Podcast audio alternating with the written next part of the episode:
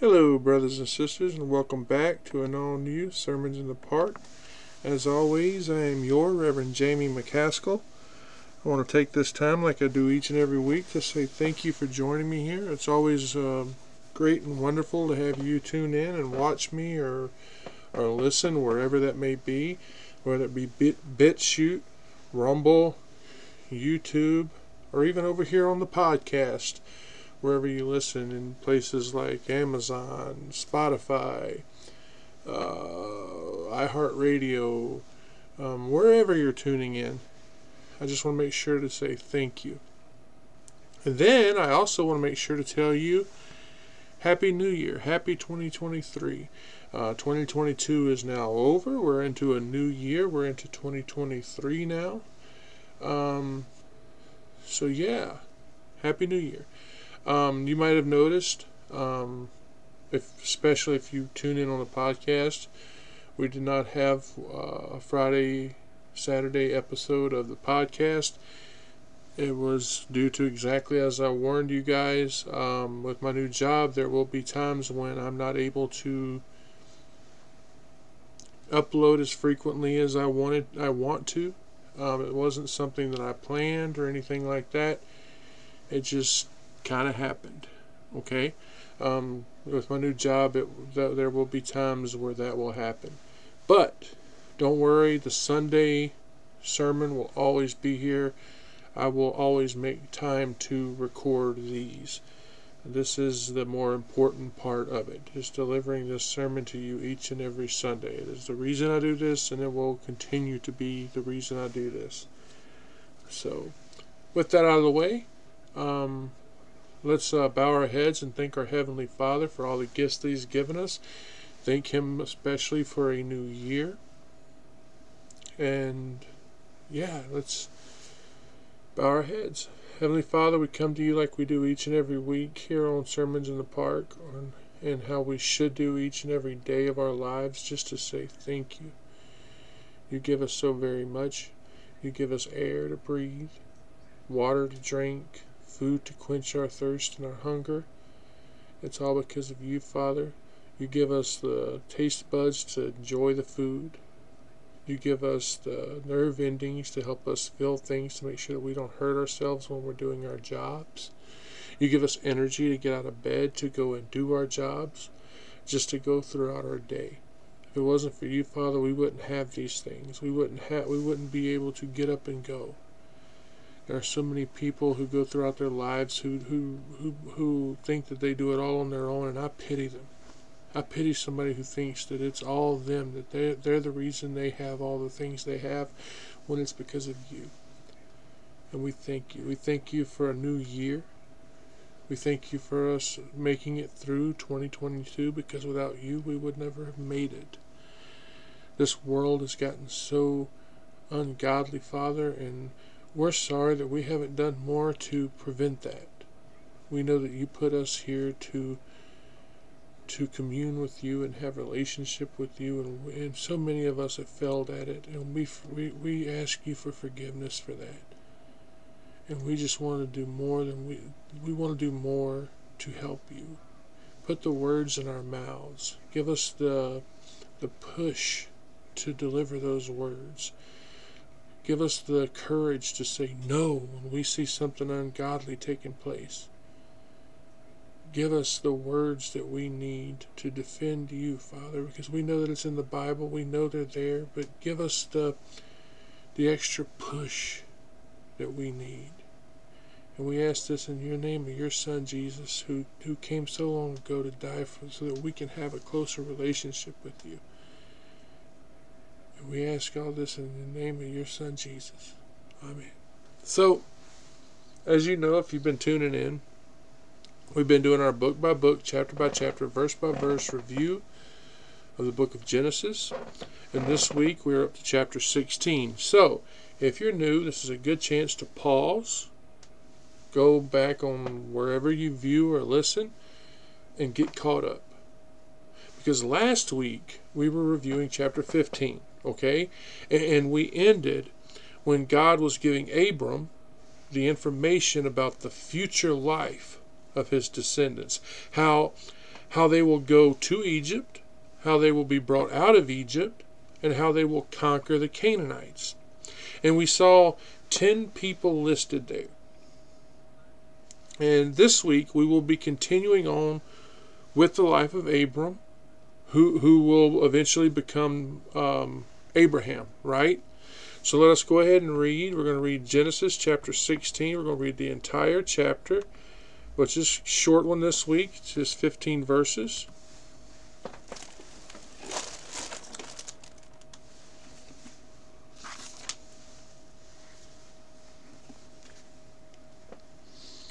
Now Sarai, Abram's wife, bare him no children. And she had a handmaid, an Egyptian, whose name was Hagar. And Sarai said unto Abram, Behold, now the Lord hath restrained me from bearing. I pray thee, go in unto my maid. It may be that I may obtain children by her. And Abram hearkened to the voice of Sarai. And Sarai, Abram's wife, told Hagar, her maid, the Egyptian, after Abram had dwelt ten years in the land of Canaan, and gave her to her husband Abram to be his wife. And he went in unto Hagar, and she conceived. And when she saw that she had conceived, her mistress was despised in her eyes. And Sarai said unto Abram, My, my wrong be upon thee. I have given my maid into thy bosom, and when she saw that she had conceived, I was despised in her eyes. The Lord judge between me and thee. But Abram said unto Sarai, Behold, thy maid is in thy hand. Do to her as it pleaseth thee. And when Sarai dwelt hardly, I'm sorry, and when Sarai dealt hardly with her, she fled from her face. And the angel of the Lord found her by the fountain of water in the wilderness by the fountain in the way of Shur. And he said, Hagar, Sarai's maid, whence comest thou? And whither wilt thou go? And she said, I flee from the face of my mistress Sarai. And the angel of the Lord said unto her, Return to thy mistress, and submit thyself under her hands. And the angel of the Lord said unto her, I will multiply thy seed exceedingly, that it shall not be numbered for multitude. And the angel of the Lord said unto her, Behold, thou art with child, and shalt bear a son, and shalt call his name Ishmael, because the Lord hath heard thy affliction. And he will be a wild man, his hand will be against every man, and every man's hand against him, and he shall dwell in the presence of all his brethren. And she called the name of the Lord that spake unto her, Thou God, I'm sorry, Thou God seest me. For she said, Have I also here looked after him that seeth me? Wherefore the well was called Berish, Berlai Roy. Behold, it is between Kadesh and Bered. And Hagar bare Abraham bare Abram a son, and Abram called his son's name which Hagar bare, Ishmael. And Abram was fourscore and six years old when Hagar bare Ishmael to Abram. Now, what do we usually do? Right? We go back and we look at the first verse that we read, and then we break that down. So let's go back to verse 1, and we'll read, we'll reread that, and then we'll talk about it. So, verse 1. Now Sarai, Abram's wife, bare him no children, and she had a handmaid, an Egyptian, which name was Hagar. Now notice that it starts off with, Now Sarai, Abram's wife, bare him no children. Remember, to all rights, Sarai was a barren woman. So, of course, Abram was childless. We were told this, right, back in Genesis chapter 11, verse 30. Let's go look at that real quick.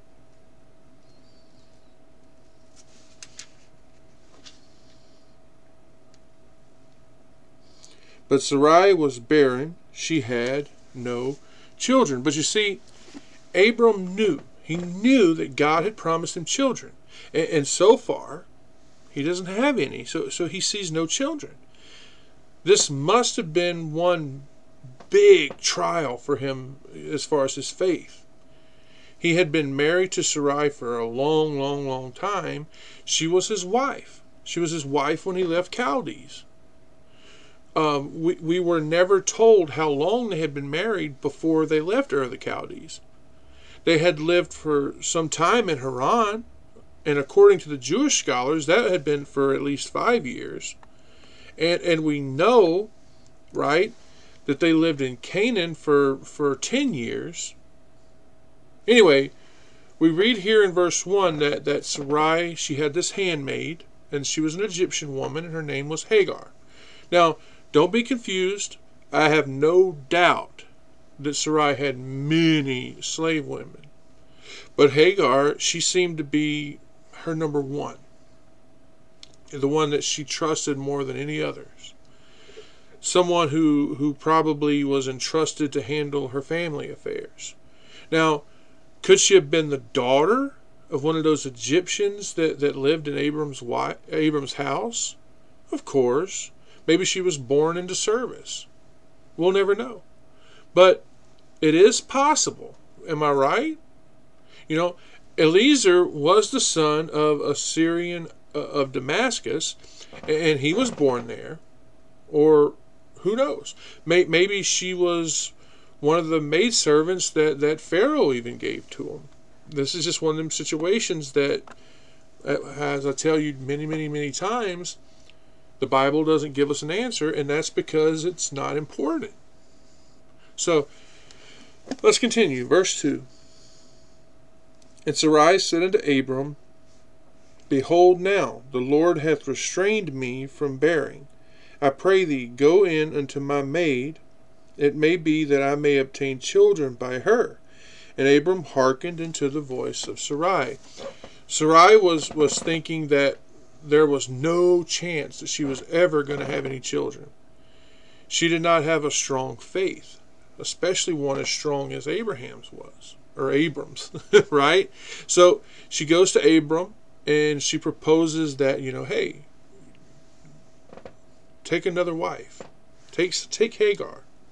Because Hagar's children would, because Hagar belongs to Sarai, Hagar's children would be her property as well.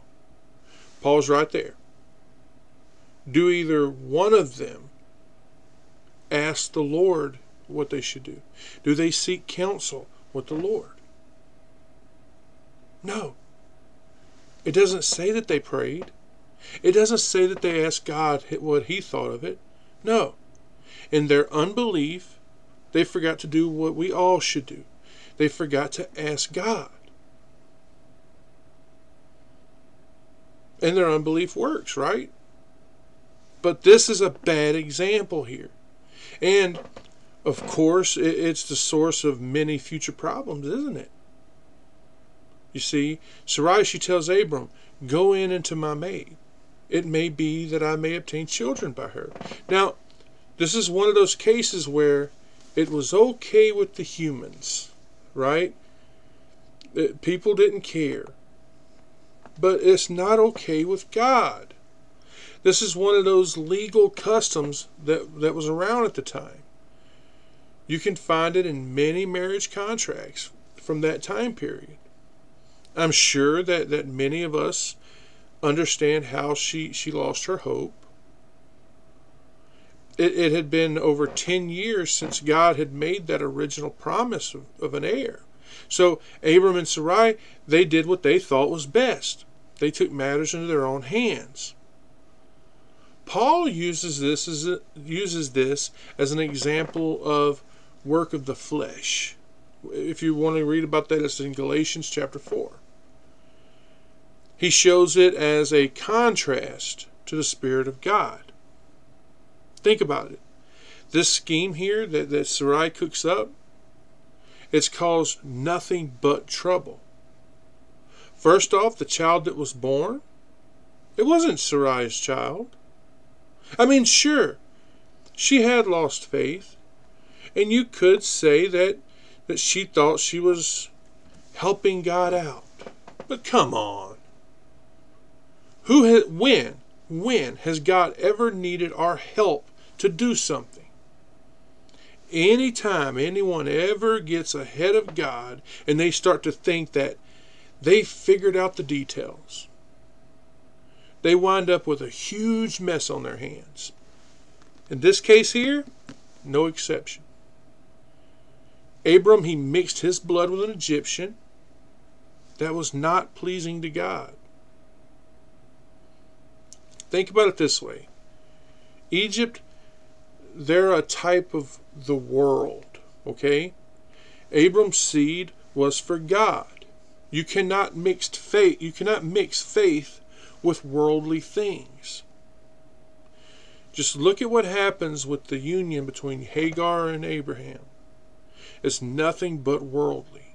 It was not part of God's plan, and any child that came from that union, that's of the flesh. Think about that poor maid. She was caught in a trap. A trap that she was not part of. And Abram, did he honestly have to do it? No. Abram could have said no, but instead, he did what his wife told him to do. He followed in this plan. And this, he's responsible for this.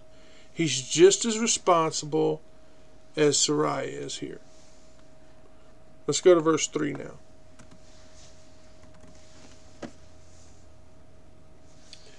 And Sarai, Abram's wife, took Hagar, her maid, the Egyptian, after Abram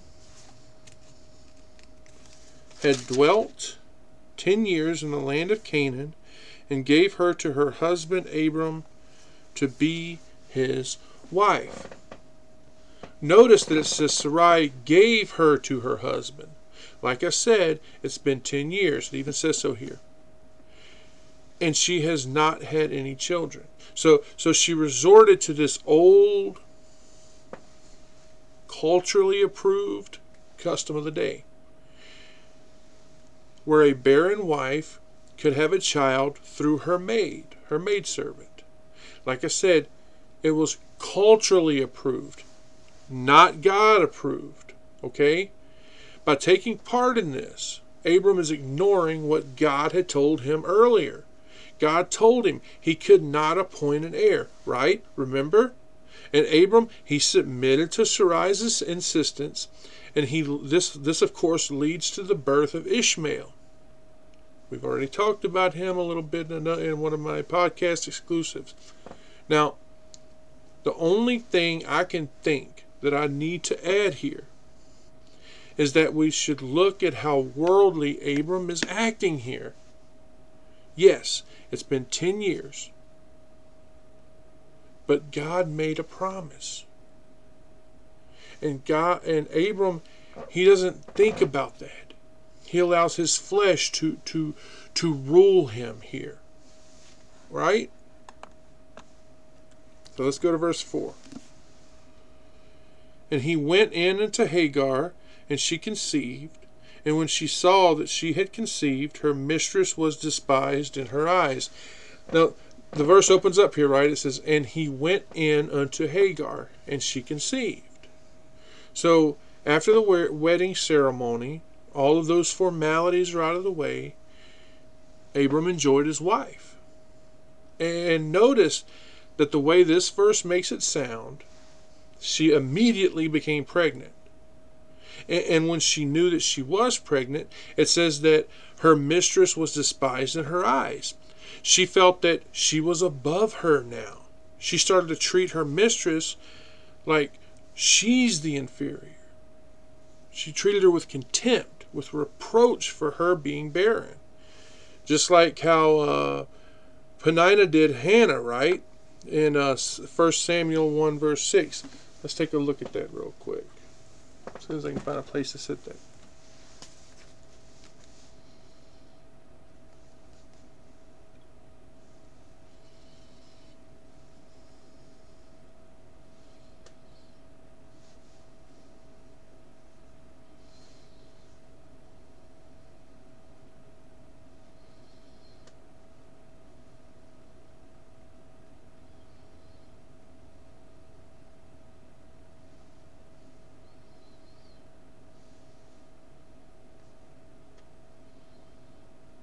Sorry, this thing doing just like it does all the other times.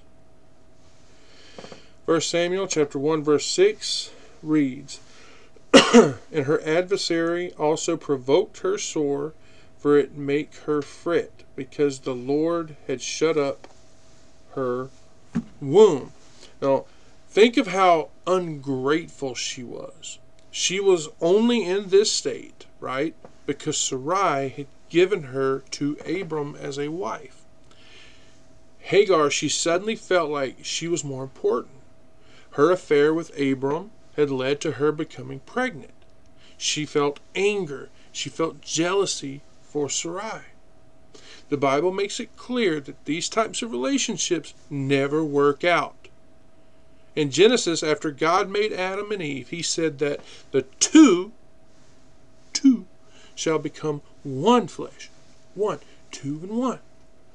Marriage between more than two people, it's not compatible with God's plan. And God's plan is the plan, the plan. And he made it at the beginning. Jealousy between two women reigned in Abram's house here. All right, verse 5 now.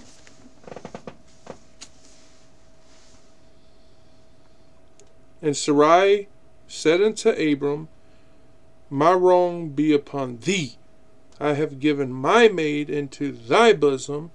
And when she saw that she had conceived, I was despised in her eyes. The Lord judge between me and thee.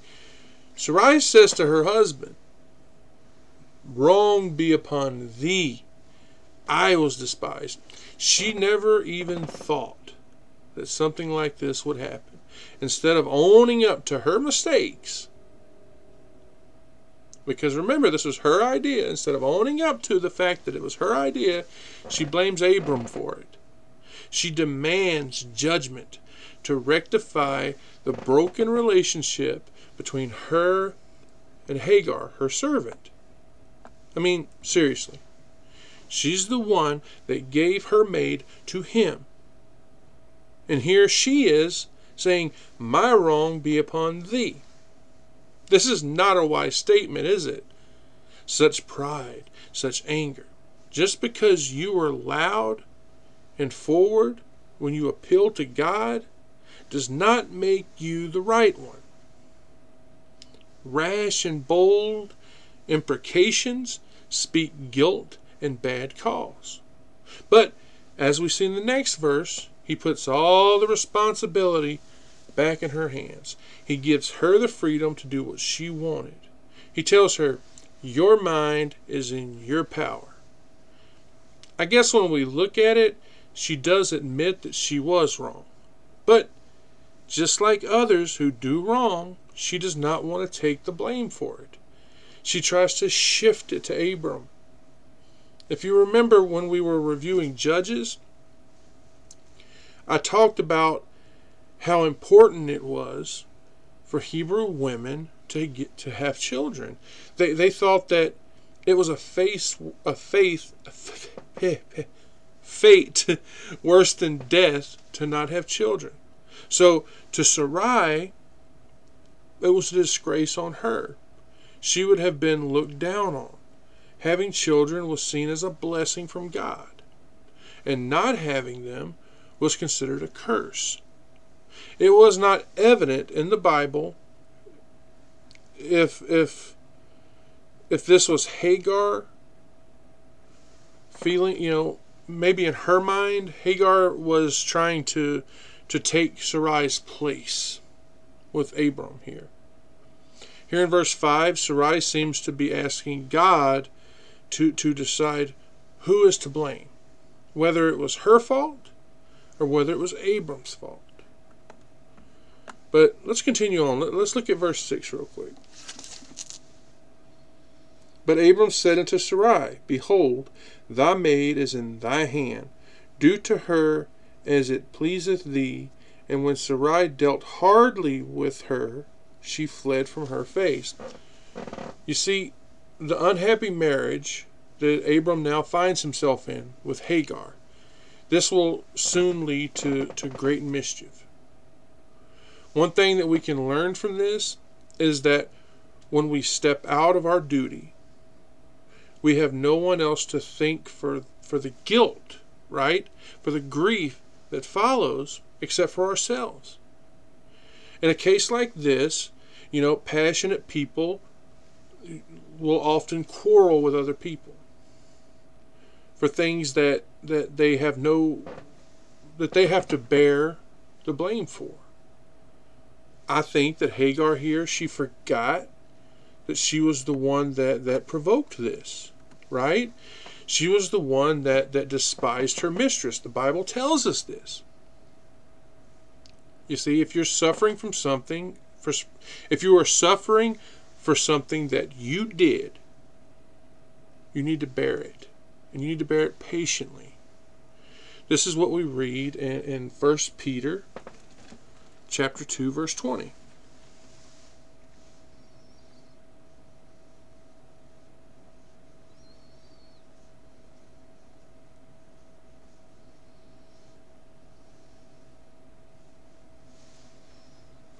For what glory is it when you be when ye be buffeted for your faults? Ye shall take it patiently. but if, when you do well and suffer for it, you take it patiently. This is acceptable with God. Notice what we read here in, in, in verse 6. But Abram said unto Sarai, I'm sure he, that he did it in a very gentle way when he said, Behold, thy maid is in thine hands. This shows us that even though Hagar was Abram's second wife, he still considers Hagar to be Sarai's maid. And as such, she's subject to her. So he allows his wife to, to exercise her authority over her. He still felt love and affection for Sarai. She's his first and lawful wife. He's showing the same respect for her that he always did. He supports her in her honor and her dignity, and he tells her, Do to her as it pleaseth thee.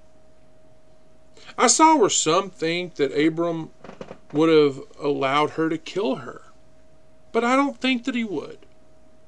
He did not give her the liberty to take away her life. He did not even say that he would allow her to be cruel. No, he was allowing her to deal with her, just like any other mistress would have been legally allowed to do to their servants. Now, yes, maybe Abram, in his complacency to Sarai, he, he gave her too large of a commission. And he left too much in her power, right? I also think that he may have done better by listening to both sides of the story and then and then judging what to do. You know, using his own authority. I mean, if she only been, you know, Sarai's maid and not his wife, it would have been less offensive. However, for the sake of peace, he allowed her to do whatever she needed to do. We see him just backing away. Like like I said, Hagar was her maid, right? So her punishing her in some way for the attitude that she, she that she that she presented, and whatever this punishment was, whatever happened, it scared Hagar so badly that she ran away in fear. All right, let's go to verse 7 now. And the angel of the Lord found her by a fountain of water in the wilderness by the fountain in the way of Shur. Look who comes to her here. Do you notice the name? Do you notice what this angel is called? It says the angel of the Lord. The angel of the Lord, this special individual, speaks like he is distinct from Yahweh. But he also speaks in the first person as well. Like, you know, He's Yahweh himself. And Hagar, she recognizes that this is an angel. She'd seen God. Now, we've spoken of this before, especially when we were reviewing Judges. But many have seen him and came to the same conclusion. Have you noticed that the angel of the Lord does not appear after the birth of Christ? I believe, as many do, that he is Jesus before he took human form. Notice where Hagar was. It says that she was beside the fountain on the way to Shur. Now, Shur is it's south of Palestine, right? And it's also east of Egypt. This lets us know that, that Hagar was trying to return home to Egypt. And this angel is identified by different names throughout the Old Testament as the angel of the Lord or the angel of God in Genesis chapter 21, verse 17. Let's, if you want, we can take a look at that real quick.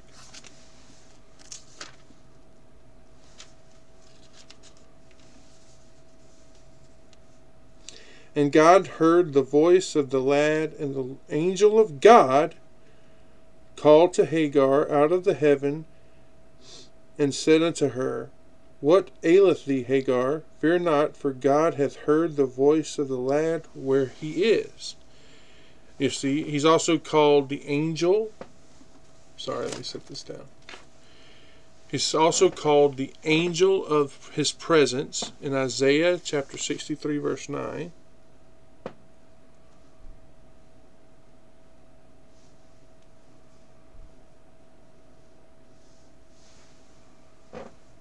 In all their affliction he was afflicted, and the angel of his presence saved them. In his love and in his pity he redeemed them, and he bare them and carried them all the days of old. He's also called the messenger of the covenant in Malachi chapter 3 verse 1.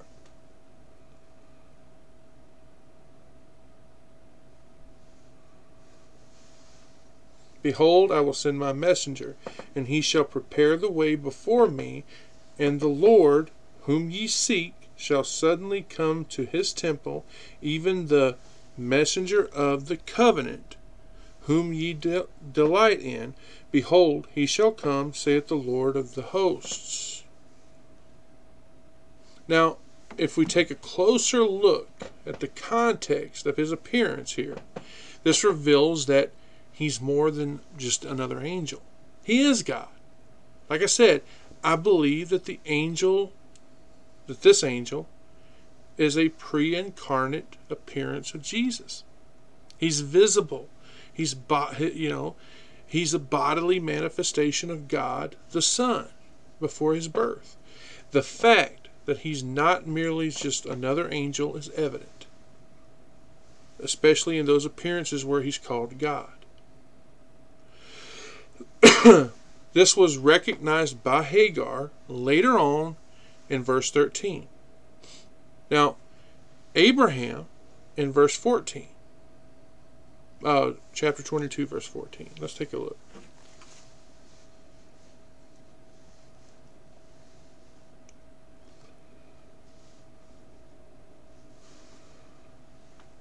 And Abram called the name of the place Jehovah Yireh, as it is said to this day, In the mount of the Lord it shall be seen. Moses in Exodus chapter 3, verse 14.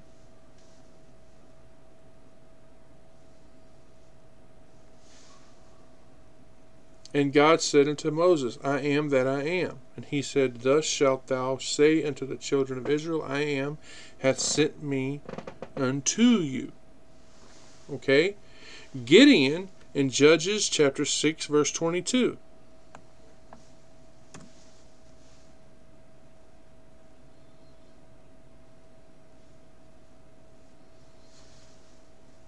And when Gideon perceived that he was an angel of the Lord, Gideon said, Alas, O Lord God, for because I have seen an angel of the Lord face to face.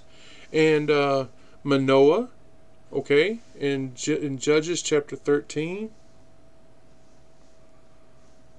verses 18 and 22.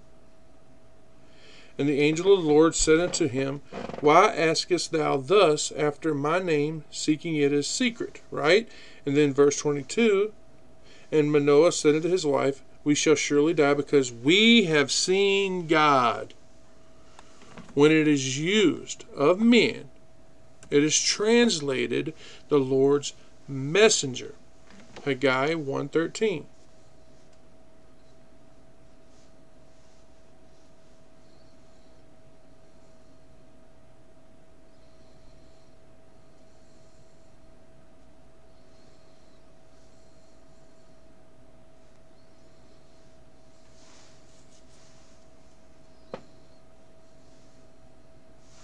Then spake Haggai the Lord's messenger in the Lord's message unto the people, saying, I am with you, saith the Lord.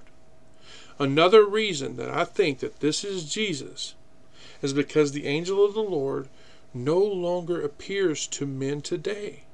Because you see, God has commissioned us, you and me, Christians, to be his messengers to the world. All right. Verse 8 now. And he said, Hagar, Sarai's maid, whence comest thou? And whither wilt thou go? And she said, I flee from the face of my mistress Sarai. Notice that he calls her by her name. The verse starts out, and he said, Hagar, Sarai's maid. I bet that surprised her. Not only does he call her by her name, he describes her character and her condition, checking her pride, putting her mind back to her duty to her mistress. This suggests to her that she shouldn't be there. She should be back there with her mistress. You see, she had fled to a deserted place. She seems to have known that there was water here, and she must have stopped there for a drink. She had run from the home that she had, and she was pregnant, and she had nowhere to go. Not only that, but the man who, who was the father of her child had turned his irate wife loose on her.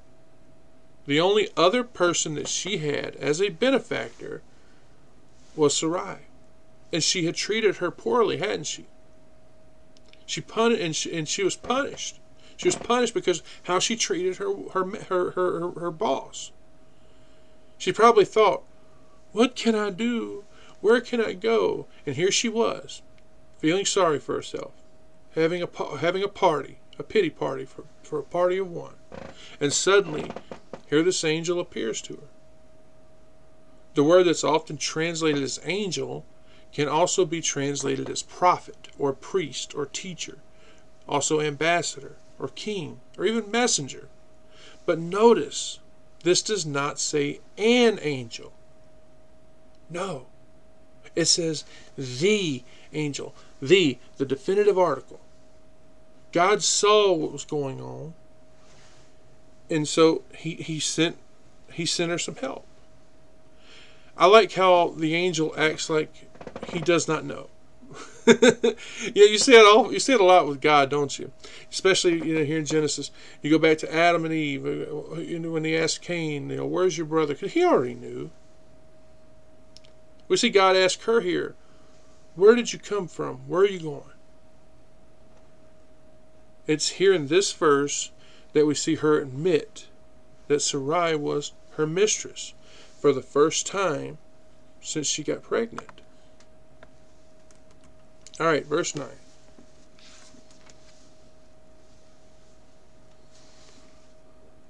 And the angel of the Lord said unto her, Return to thy mistress, submit thyself under her hands. So the angel of the Lord, he, he found Hagar. He found her there beside this fountain, this well, which we know because of tradition would, would be on the side of a caravan road and it would have been in the midst of Shur, which is a sandy desert, like I said, on the west of Arabia. About 150 miles between Palestine and Egypt. her going in that direction tells us that she was probably intending to return home to her family in Egypt. Now, think about it. She's a woman, she's alone. And the only thing that, that would make someone like her brave the dangers of the road alone was her pride, her passion, her, her sullen obstinacy. She could have died if that angel had not called her to reflect on her duties. And he tells her, Return to thy mistress, submit thyself. The verb that is used here is the same one that's used to describe Sarah's conduct towards her. He's telling her to, to meekly resign herself to the um, ungracious and oppressive treatment of her mistress. She says, under her hands. Notice that what the angel says to her acts like the relationship between Sarai and her is still intact. Rebelling and leaving was not the solution to the problem. So, I'm going to try to use some Louisiana speech here and, and, and make this and try to tell you what the angel's saying. Go back there and apologize for what you did. Amen. So let's go let's look at verse 10 now.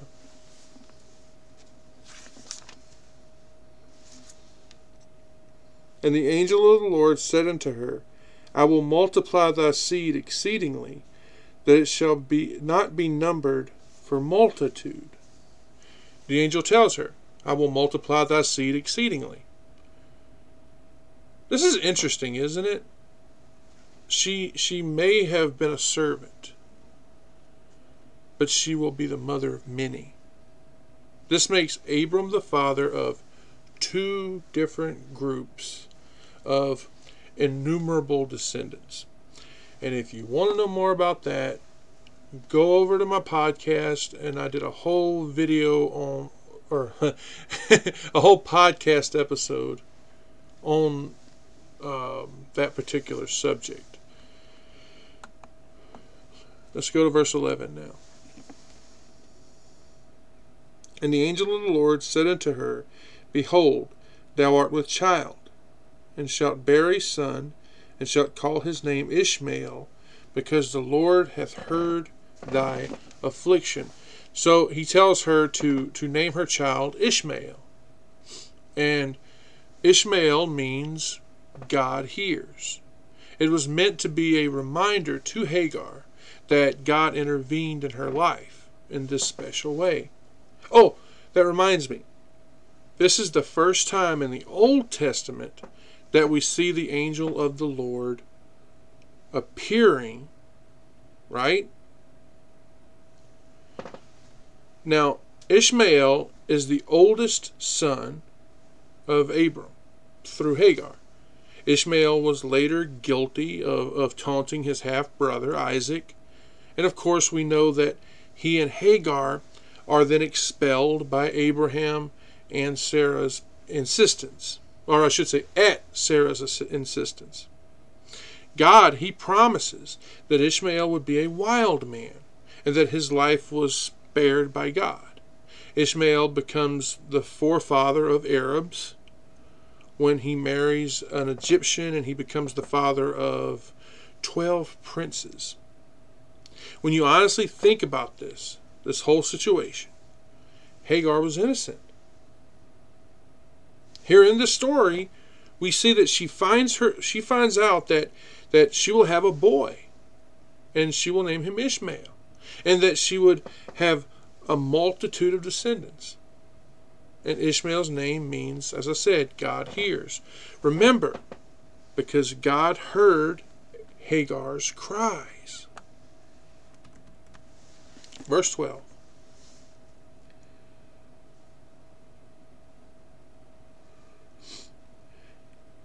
And he will be a wild man, his hand will be against every man, and, his, and every man's hand against him.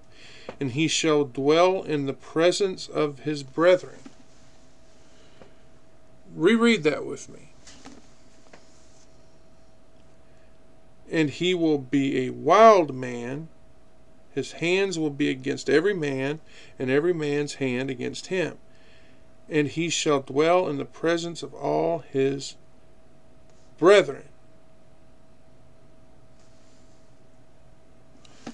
This verse tells us that Ishmael will be a wild man, and that he shall dwell in the presence of all his brethren. Now, the words that are translated here, if you were to look at the Hebrew words, actually mean in defiance or disregard of. Take a look at Genesis chapter 25, verse 18.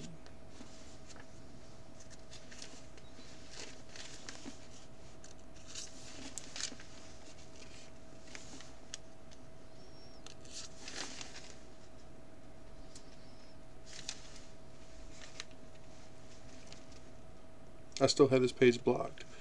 and they dwelt from Havilah upon Shur, that is before Egypt, and thou shalt, as thou goest towards Assyria, and he died in the presence of all his brethren. Also, let's look at Deuteronomy chapter 21, verse 16. Now, that one I'll have to use the phone.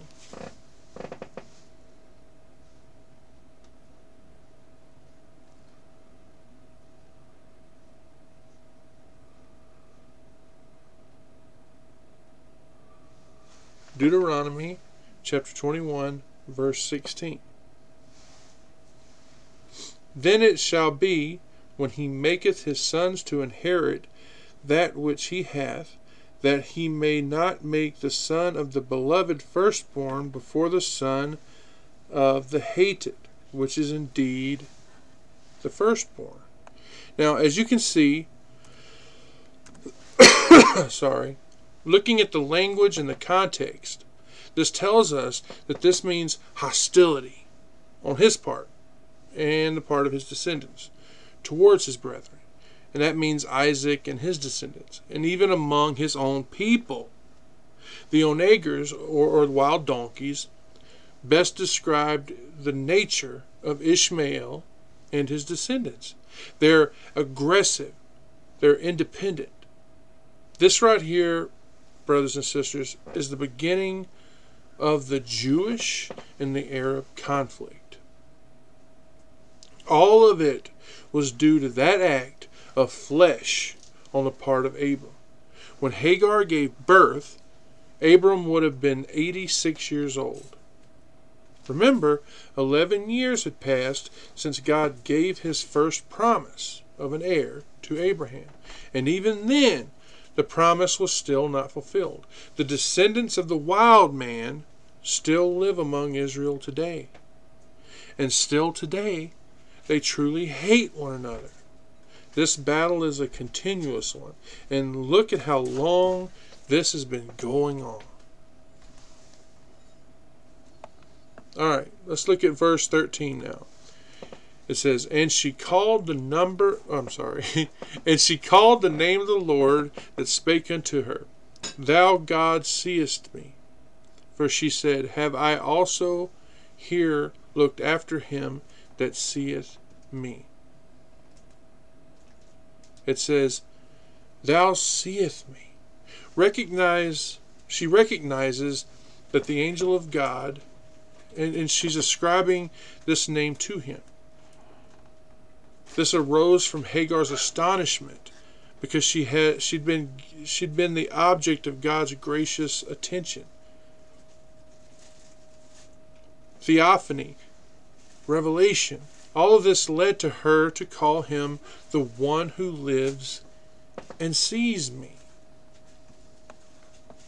All right, let's go to verse 14 now.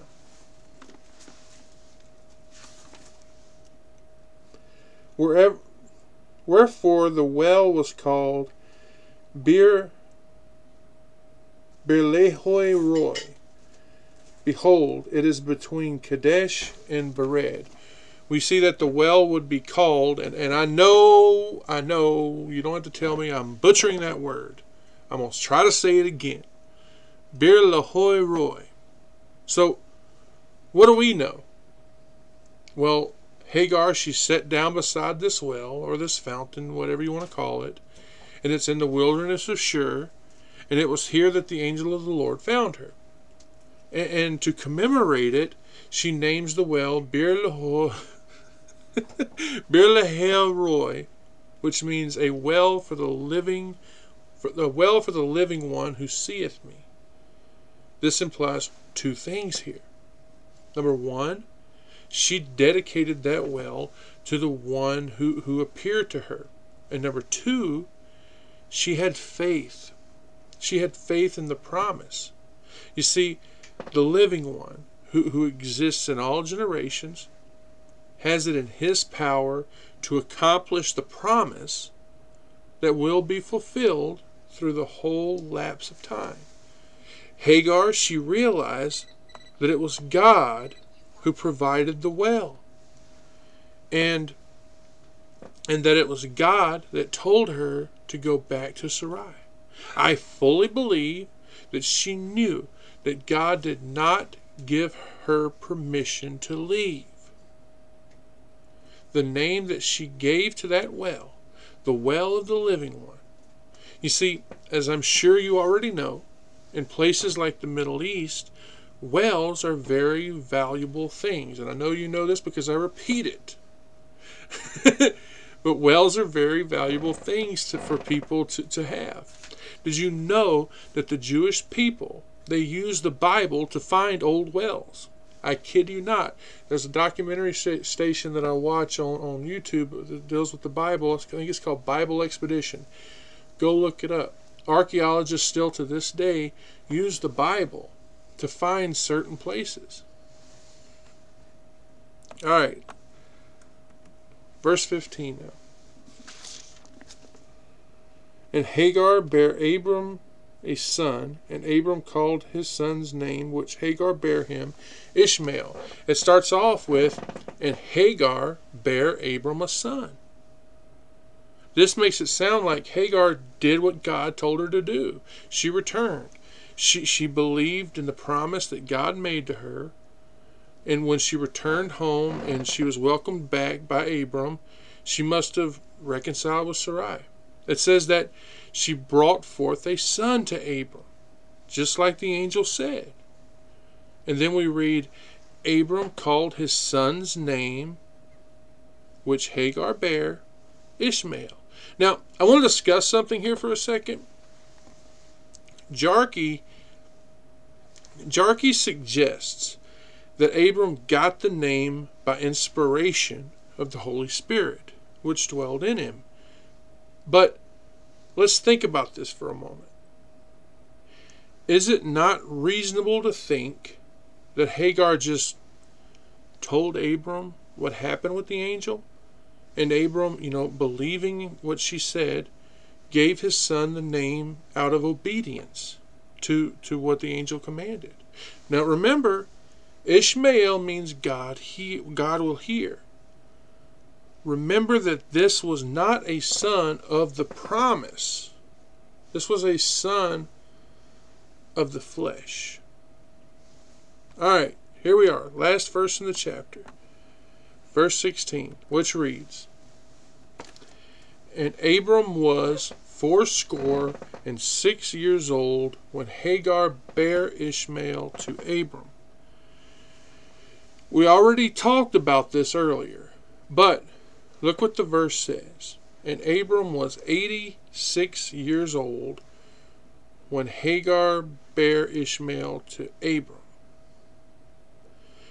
you can easily come to this. Remember, he was 75 years old when he left Haran, which we can read back in Genesis chapter 12, verse 4.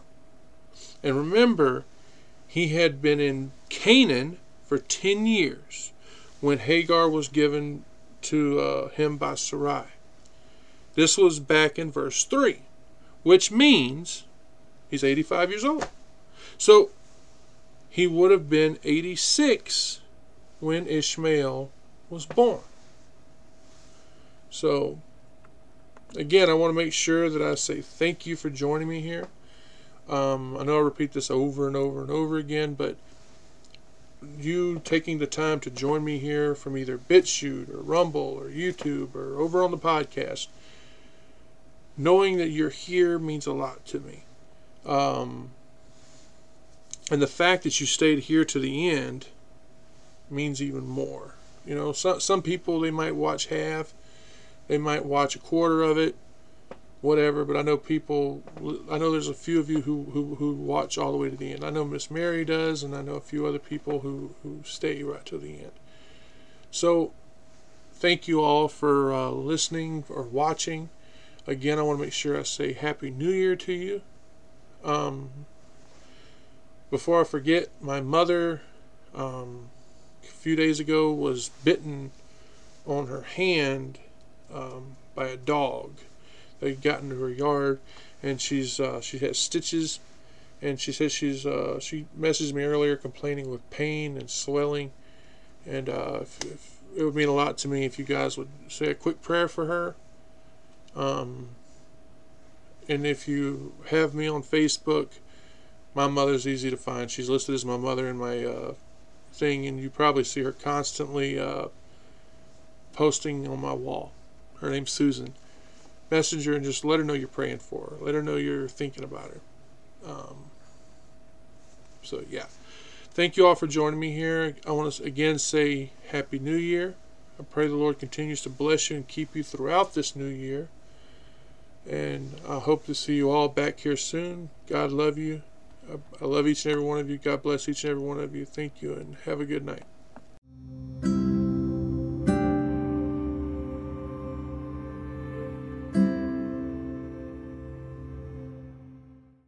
Oh, thank you.